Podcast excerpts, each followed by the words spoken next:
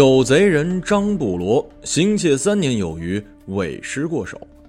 要是张布罗有师傅，师傅肯定要夸张布罗是难得一遇的人才。可张布罗没师傅，也没搭档。张布罗觉得世上一切都很麻烦。张布罗最近盯上了当地的大户王家。王大户信佛，信得出名，在张布罗看来是信得诡异。王大户有钱，有古风，到了些日子口会发钱发粮食给乞丐。当地郊区有山，山上有庙，王大户在里面有自己的禅房，有专门的和尚帮王大户打扫。王大户想上山上静静，打一电话，庙里就来车接上去。车里一股子的佛香味儿。有时候闻着都晕车。王大户年轻的时候有大宅大车大枪大刀，出门前呼后拥，眼神不对付就动手。信佛久了，除了还住在大宅子里，其他人事物都散了，各处生意还都运转着，都是他老婆和老婆的弟弟操持。王大户没孩子，张布罗听人说过，这可能是他拜佛的起因。年初，王大户上山发钱，让张布罗给赶上了。那天有雪，张布罗打车上山。去不了啊，兄弟，你也是要拜佛呀？嗯，今天初几来着？我也忘了。我是不信这些，还是信的人多呀。山上全是人，而且王大户你知道吧？又在山上发钱呢，钱也不多，救急不救穷。哎，兄弟。我看你也不像是急，咱就别去凑热闹了呗。给你加一百。嘿呦，兄弟，你虔诚，佛祖保佑你啊！路上，张布罗看雪，司机跟张布罗搭话：“兄弟，你为啥信佛呀？你为啥不信呢？”雪天路滑，还没过十五，街上不时有放炮的，司机格外的小心。司机把脖领子往下拉了拉，让张布罗看他脖子下的一道疤，深的像是死过一样。这是前年有人抢我，胖乎乎的，长得像尹相杰，不戴眼镜。司机又指了指后视镜，那天我这上面可是挂了佛珠的，开过光啊，就在咱这山上。狗屁！现在后视镜上什么都没挂，张布罗从里面看到了自己。师傅，你就没想过，要是不挂那串佛珠，是不是就不是一道疤的事儿了？没那个，你看我把佛珠摘了，这两年啥事儿都没有过，真的，连醉鬼吐车上都没有一次。你不信呢，就不在他那世界里，他那世界就伤不着你。万一佛祖大度，等你回心转意呢？哎呀，兄弟啊！你信佛，我就不跟你说这些了。反正佛祖深深伤害过我，我们俩是断了。到了山脚，车就开不动了。张布罗给了钱，自己走上山。人多啊，雪景成了一堆一堆的黑脚印儿，人挤人呐。张布罗被推着往里走，左右一扫，发现不少同行，看起来都已有收获，可行进方向还是朝着庙门。来都来了，多偷一点是一点，不入佛门，谁也死不了贪心。大殿门前几个大香炉，有僧人维持秩序，也有一些警察帮忙。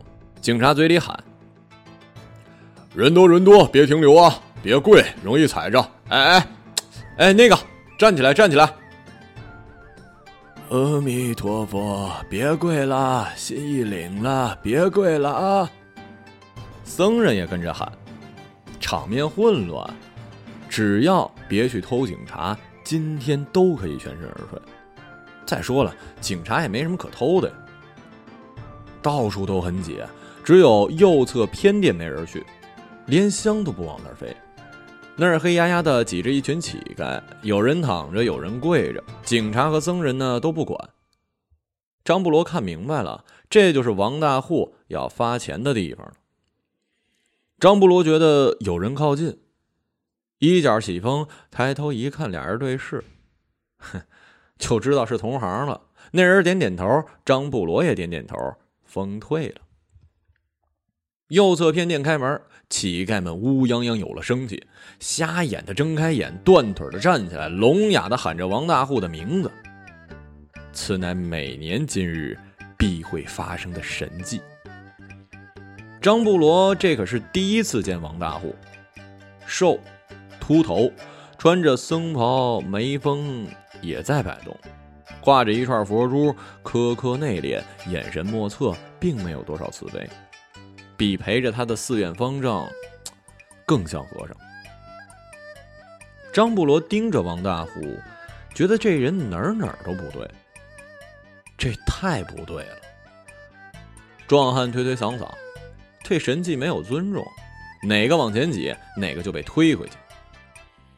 方丈先做手势压了一压神迹们，静一静啊，静一静。方丈说：“再做手势，请王大户讲话。”人群静了，连这边的人群也静了，只剩香火缭绕，目光锁过去。王大户迎着目光摆摆手，没讲话。壮汉们开始发红包。听说呀，他发愿要把能捐的都捐了，就为生一孩子。刚刚那同行凑上来跟张布罗说话。不知道干了什么缺德事。张布罗心想，他看着可不像喜欢孩子的人呢。张布罗逆着人流和飘动的香火气往山下去，心里决定好，今年就偷他。偷完啊，估计能歇一年呢。手机响，张布罗手伸进了大衣内侧，里面有刚来的五六台手机，摸到响的那部，认出是司机的。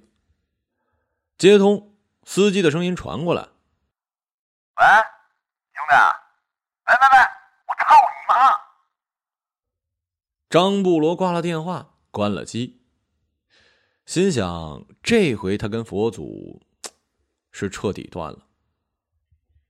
王大户信佛是因为见过佛。王大户还不是大户的时候，凶得很，跟几个兄弟闯世界，没想过明天。死的死，走的走，反目的反目，最后就剩一个李万。王大户娶了李万的姐姐，结婚十八年，生意全都上得了台面了。王大户和李万能到今天，多亏了李谦。李家三个孩子：李谦、李万、李毅。到李毅该上学的时候，李谦和李万已经是王大户的家人。李毅就好好学习，学的不怎么地，就送去国外读书。李谦的想法是，反正家大业大，弟弟别受没必要的苦。李谦是替所有人想明天的人。王大户从当打手收保护费，到自己开饭店、酒店、弄楼盘，只管一路霸道。李谦负责打点关系，很多以前他没想过的事儿，临了也都干成了。俩人有时候躺在床上回忆过去，都觉得不可思议。王大户说：“你看呐，今天咱们一起吃饭的这人，我没跟你说，哼，太逗了我日！我小时候有一回接的活就是弄的。我骑摩托车，左手拿个小铁棒，我日！我跟着他，计划就是照后脑勺来一下，结果傻逼还第六砍了，我日！我一举棒子，他回头。”你看他那牙，都是假的。李谦也不说话，往他怀里靠。李谦就是喜欢王大户的这份简单天真。提着棒子闷人的事儿，王大户早就不干了。王大户后期主要的工作就是应酬。王大户见到佛的那天，就是准备去应酬，甩着肚子出了门。他最信的手下三鬼护送去了停车场。冬天本来是应该停在地库的，忘了什么原因就停在了院里。三鬼刚下来给热过车，王大户揉着脖子往车旁走去。冬天天黑的早，天上没星星有月亮。王大户犹豫了一下，跟三鬼说：“你还是上楼吧，把你嫂子叫下来。今天他还是得去。”三鬼往回跑，王大户又喊：“让你嫂子把膏药给我拿上，我日！这个脖子我就……哎呀，日他妈的！”地上有积雪，远处俩小孩垂着头走，背着手，书包在地上拖了着。王大户发动了车子，忘记自己刚刚在想什么。等李谦下来，他第一句话是：“我刚看着个佛祖。”李谦看着王大户，三鬼在旁边不说话。李谦说：“在哪儿看见的？”开始在天上，一低头又到眼跟前儿，后来跟着那俩小孩走了。我日，肯定是佛祖。日，跟我说话了，问我你为什么呢？李谦回头冲三鬼：“你先上车。”别上了，不去了。我日，媳妇儿，我能出家吗？能肯定是能，但咱们再想想，你听话啊。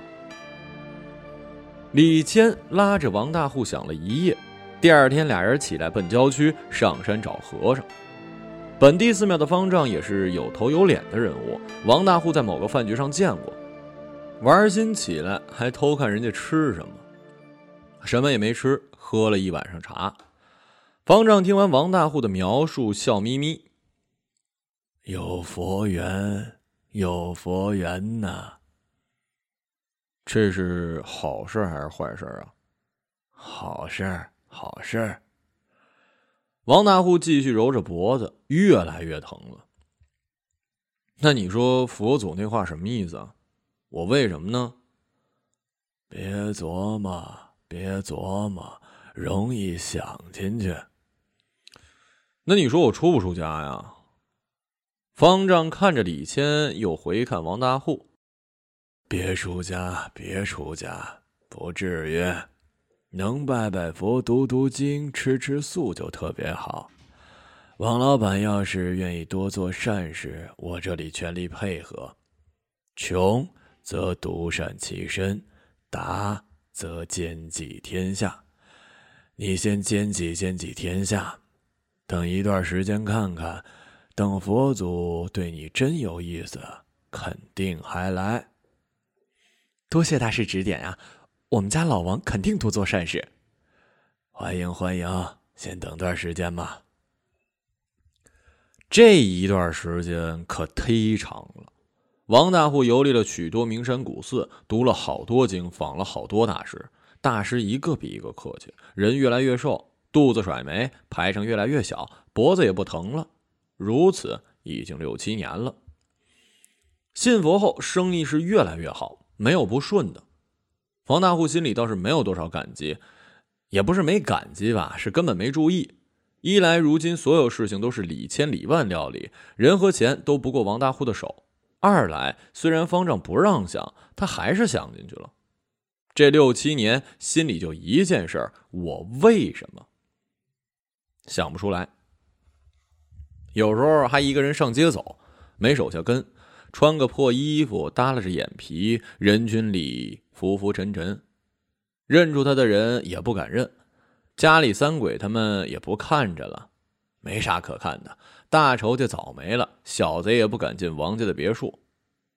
除了张布罗，张布罗还偷过当官的，根本没人报案。这天，张布罗进了王大虎的屋，慢悠悠溜达，楼上楼下看，素，装修的真好，不土。客厅里有茶案，张布罗捏了一撮茶叶扔嘴里嚼，有不少看着就值钱的摆件，张布罗没着急拿，想看看有没有更值钱的。茶叶静人心呐。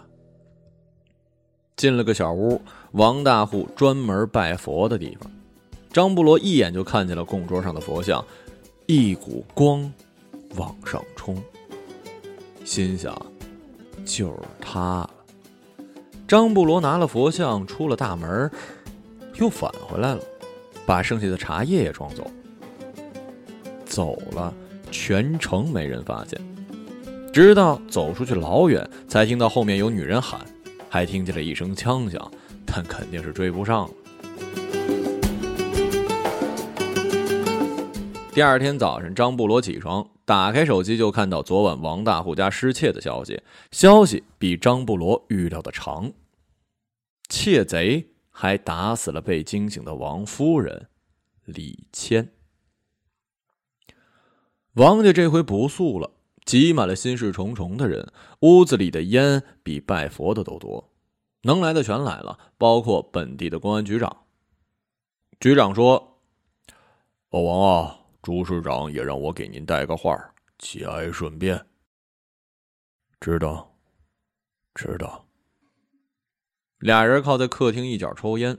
局长看着客厅里的李万和王家一大堆，已经身体发福，现在都在当老板的手下，压低声音问王大户：“老王啊，市长亲自过问了，这案子必破。我知道这案子您自己能弄。”但这事情太大了，我们怎么也得派个人查。知道。啊，还有，要是你们的人先逮住凶手，尽量别给弄死。尽量。局长把烟掐了。王大户看着院子里雪还没化完，局长没话了，拍了一下王大户的肩，犹豫了一下，好像彼此的关系还没到能拍第二下，就走开了。李万昨天晚上就来了，比警察到的早。电话里，王大户只说出事了，赶紧来，别带人，没说具体的。到了，看见李谦倒在血泊里，王大户念着佛珠坐在一边。李万也没哭。进来个人把佛像拿走了，你姐听见响声就进来了。供桌上不剩什么了。小香炉作为砸死人的凶器滚在地上，该放佛像的地方放着把枪。李万认出是王大户以前的枪，他信佛以后家里重新装修，扔掉不要的东西，这把枪也扔了。后来是李谦要回来的。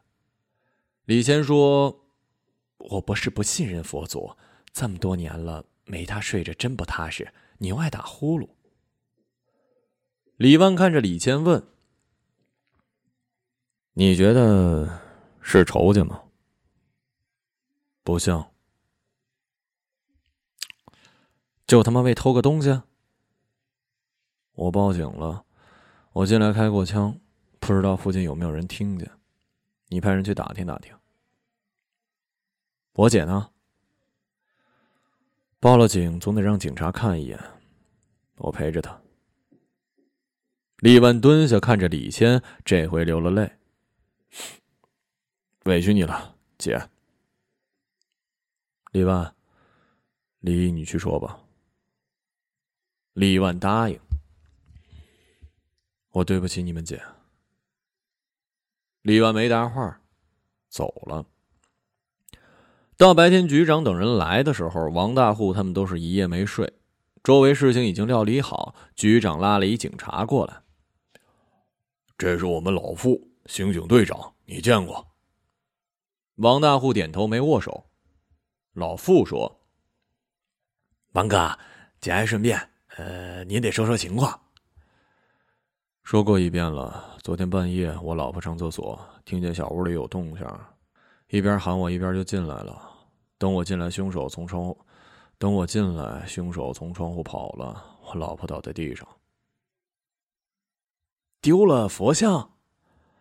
嗯，我从尼泊尔请回来的，纯金的。嗯，能给我看看照片不？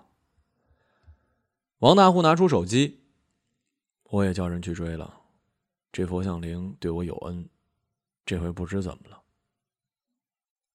三句话，一句一段。好，一定帮您追回来，千万记得，人别打死。嗯，王哥。你不记得我了吧？王大户抬头，真是不记得了。王大户在早年间一饭局上救过这老妇的命，呃，至少老妇这样讲。那天是王大户做东，在座的有当时还不是局长的局长和年轻的老妇。忘了是因为什么事儿吧，喝了几杯，局长说了老妇几句，老妇也喝多了，开玩笑顶撞局长，局长自尊心上来，把枪拍桌子上。当时王大户还是一个很凶狠的王大户，看着这个哈哈大笑，连喊局长的名字：“你挺牛逼呀，我日啊！你掏枪要打谁呀？”局长清醒了几分，可没想好下面如何是好。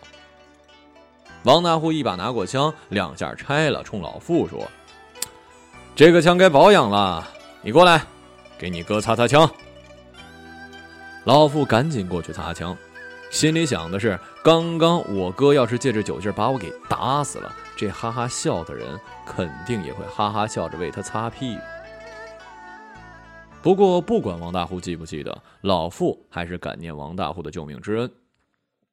可老傅现在心情很复杂。局长来之前给了他一句话：“这回好好查，依法办理，谁都别怕，市长给撑腰。”老傅听出来，赶上这么个事儿，王大户在本地的历史好像要结束了。为什么呢？可能是市长要升迁，可能是上面有新文件，不知道。总之，不管王大户行了多少善，发了多少财，认识多少人，也没用了。张布罗听说李谦死了，对王大户的想法算是坐实了。这人就是不对。至于是为什么下手，张布罗没有妄断，是因为生不出孩子。就像他不觉得王大户是为了这个信佛一样。佛像看得出值不少钱，要处理得赶紧。现在自己成了杀人犯，不光要赶紧处理，还得赶紧离开此地。张布罗拿双肩包背了佛像，往老金家去。本地的人想买假车牌、办身份证或者销赃，都可以找老金。张布罗没师傅，没搭档，是偷了一阵才知道这事儿的。知道以后，才开始越偷越大。老金有当铺，但是这么大东西还是直接约了去他们家。虽然那肯定也不是真的他们家。张布罗进屋坐下，老金的屋子还那样乱糟糟的，稀奇古怪的东西。张布罗觉得自己看见地上有一骷髅头，没说。老金坐在他那树根的茶桌后面泡茶，让张布罗坐下，压低声音说了句话。老弟，昨天晚上的事儿，你听说了吗？啊！张布罗从兜里掏出把茶叶，喝我这个好喝。老金闻了闻，泡上。你要出什么？你可想好了？金佛，张老弟，我挺喜欢你。再问你一遍，你想好了？我没杀人，我估计也不是你。老金看向一边，张布罗跟着他的眼神看，发现屋里三间卧室的门都关着。张布罗站起来，把双肩包拎在左手，右手插在裤兜，盯住那三扇门。张老弟。我喊一声，就看你自己的造化了。张布罗点点头。老金喊：“茶不错，佛像我帮你看看啊。”三鬼和他新收的小弟立冬冲过来，老金坐着没动。张布罗把背包一扔，金佛重啊，打倒立冬。三鬼掏枪，张布罗从兜里甩出刀，一划，把三鬼枪打掉了。张布罗走过去，拿起双肩包，立冬抡刀砍在了张布罗的胳膊上，一翻身把张布罗扑倒在地。三鬼捡起枪就要打，老金喊：“三鬼！”立冬站起来拦住三鬼。张布罗心里原谅了他刚刚砍自己的那一刀。另一扇门打开，李万带着一个长头发的年轻人出来，李万也喊：“别打了！”三鬼拿枪指着张布罗，李万看了眼三鬼，也看了眼立冬。李万走过去，一脚踩在张布罗的胳膊上，张布罗没吭声。长头发的年轻人说话了：“你为啥杀我姐？”我没杀。长头发年轻人看着张布罗，没再问。这年轻人是李毅，假期在家，最近看了一梵高的纪录片，正计划去哪儿学画呢。李万说：“谁派你来的？”我就是偷东西换钱，这里没有人的事儿。李万他们带着张布罗来到一偏僻的房子，三鬼去接王大户。李万电话里说的是：“姐夫，叫不叫警察？等你来看完再说吧。”张布罗被捆在椅子上，李毅贴墙坐在暖气管子上玩手机。李万问着刚刚制服了张布罗的李东，时不时的给他一拳。张布罗都看得见立冬脸上的得意。这么年轻，还亲手给老大抓了这么大一仇人，要生了，就是难为了此刻，还要装着为死去的李谦难过，张布罗都替他累得慌。还真以为你们不干了？你说啥？我进王家看了，真干净，像日本人的家。像日本人的庙。李毅拿着手机，突然咔嚓一声，冲张布罗拍了一张。都他妈疯了，赶紧删了！张布罗看到李毅头都没抬，他怀疑这孩子是不是已经把照片发哪儿去了。你没杀我姐。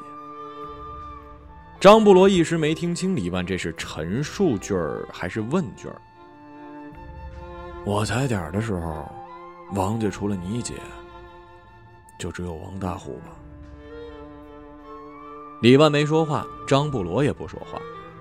三鬼和王大户推门进来，恰当其时。李毅举起手机，又拍了一张王大户。那晚确实是李谦听到响动，不过等他拎着枪进入小屋的时候，张布罗已经走了，王大户跟着进来。这人有点本事啊！你打电话叫三鬼他们查查吧，你这佛像这么金贵，他出不了手。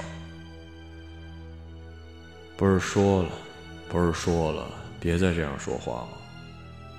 我哪样说话了？什么叫那么金贵？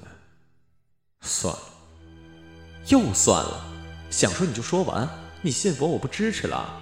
你大气点还不让我说了？你这佛祖有那么脆弱吗？说了一句，就被问三句。王大户快习惯了。我信佛，你当然支持，你弟更支持。李谦听出王大户的怨气，可懒得再说，就追问了一句：“快打电话吧。”你打吧。说完往出走。李谦叹了口气，王大户又听出这口气里的讽刺。你叹什么气啊？你现在怎么变得这么复杂呀？王大户转过身，李谦也走了近了。王大户看见李谦手里还拎着枪，就伸手过去拿。李谦本能一躲，王大户本能一追。干什么？不干什么。要枪干嘛？王大户只管抢枪，你先不给，一拉一扯，枪声一响，打在墙上。干什么？杀我呀！怎么了？你是要告诉你弟，还是告诉三鬼啊？提三鬼干嘛？王大户不愿再说，继续讲枪，枪到了王大户的手里。王大户看到李谦一脸的害怕，心彻底沉了。王大户觉得李谦的害怕对他们的婚姻、对自己、对自己的人生、对我佛。都是讽刺。王大户举起枪，朝自己的太阳穴开了一下，没响。李谦扑上去抢枪，你傻逼了！王大户睁开眼睛看着窗外的飘雪，又回头看没了佛像的供桌，等了一等，没等到答案。我为什么呢？王大户举起香炉，把李谦打死了。老傅跟王大户讲完过去，王大户告诉他老金家在哪儿，人应该很快就能抓住。我的人也会去，这贼身手好，让我的人抓吧。你在老金地头抓人也不好，伤他信誉。我跟三鬼说了，不让打死。但有几年没这种事儿了，我不知道他还听不听话。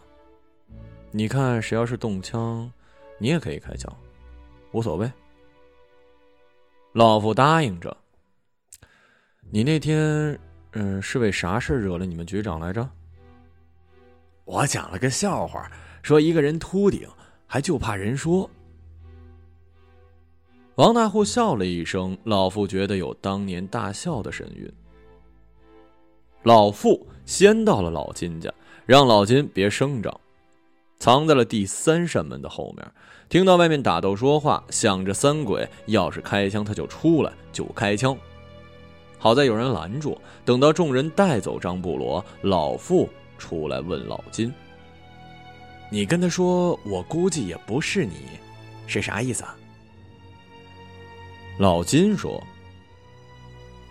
警官好耳力呀。”我那么小声，你都能听见？别废话，没啥意思，就是估计。老夫盯着老金，老金也不躲。这个姓张的叫啥？这行哪有报真名的呀？你觉得他为人咋样？嘿，你觉得我为人咋样啊？老金一乐。开始倒茶喝。你救了他一命，人家还送我茶呢。这茶，我操，值两条命。老金请老傅喝了一杯，老傅来不及了。老傅开车一路跟着李万，看着他们进了院子，又看着三鬼出来，拉着王大户回来。老妇想到了局长的话，又想到王大户对自己的恩情，以及刚刚那声余威犹在的笑，就没叫增援，自己下车走到了院门口。刚到，就听到了几声枪响。有消音器，老妇的耳力好。去老金家之前，三鬼得到的话是：见着凶手直接打死。这是王大虎亲自说的。跟着三鬼的立冬得到的话是：三鬼要是开枪拦住他，他打死人你也得死。这是李万亲自说的。王大户和三鬼进来，大家都看他。等李毅照完相，张布罗甩出一句：“ 王大善人，你可来了，快说说。”你为啥杀他姐呀？王大户没说话，伸手三枪把枪递给了王大户。王大户开了几枪，顺序是三鬼、李万、李东。把枪对准李毅的时候，他还在玩手机。王大户突然觉得屋里有雪，有月亮。低头，地上一个双肩包开了。先是两个小孩垂头走远，再是一个金佛跟出来。金佛冲着王大户说：“你说，你为什么呢？”王大户一股气儿顶上来，冲着金佛连开几枪。听到身后有人喊：“别动！”王大户回头，老傅说：“放下枪，是我。”老傅也看见了金佛冒光，听见金佛说话，脑子很乱，但已经想好该怎么打报告了。也简单，都是这个绑在椅子上的人杀的。王哥，快放下，没事。王大户想不明白啊，眼前这个警察知道自己是为什么吗？王大户还记得六年前跟三鬼说以后的事儿就问李万的时候，三鬼问过自己：“哥，信佛是信佛，咱们闯家的不要了。”王大户当时没答，现在也不知道。后来他看出他跟李谦不对，也是因为这句话，还是觉得。三鬼是厚道人，老夫，你说我是为什么呀？王哥，把枪放下，一会儿来人了说不清楚了。王大户的枪垂下来，老妇也把枪垂下来。你就说我为什么？咱着魔了，别想了，幻觉。你说他问我为什么是为什么呀？老妇没办法，只好说：“为了解脱。”王大户看着老妇发怔，微微偏头，发现佛像过来，把自己打死了。王大户的最后一个念头是：要是这样就解脱了，何必等这么久呢？是李毅抓起了地上的佛像，砸向了王大户。老妇再次举起枪，干什么？李毅扔下佛像，去捡王大户的枪，放下！我开枪了啊！老傅开了一枪，没打中。李毅开了一枪，打死了老傅。张布罗看着李毅，觉得这个长发小孩凶得很。李毅给张布罗解开绳子。你不杀我，过两天我姐办完事儿，我就学画去了。你杀警察干嘛呀？人多，需要说的话就多，我嫌麻烦。嗯，我也嫌麻烦。嫌也不行了，这些人可都是你杀的。快跑吧，他们追你也就不烦我了。佛像送你，就是不知道卖不卖得掉。你刚才看见了吗？张布罗捡起佛像，没。张布罗想，这个人还真是怕麻烦呀。往门外走，李毅喊他等一等。咋啦？合个影，多有意思啊！今天。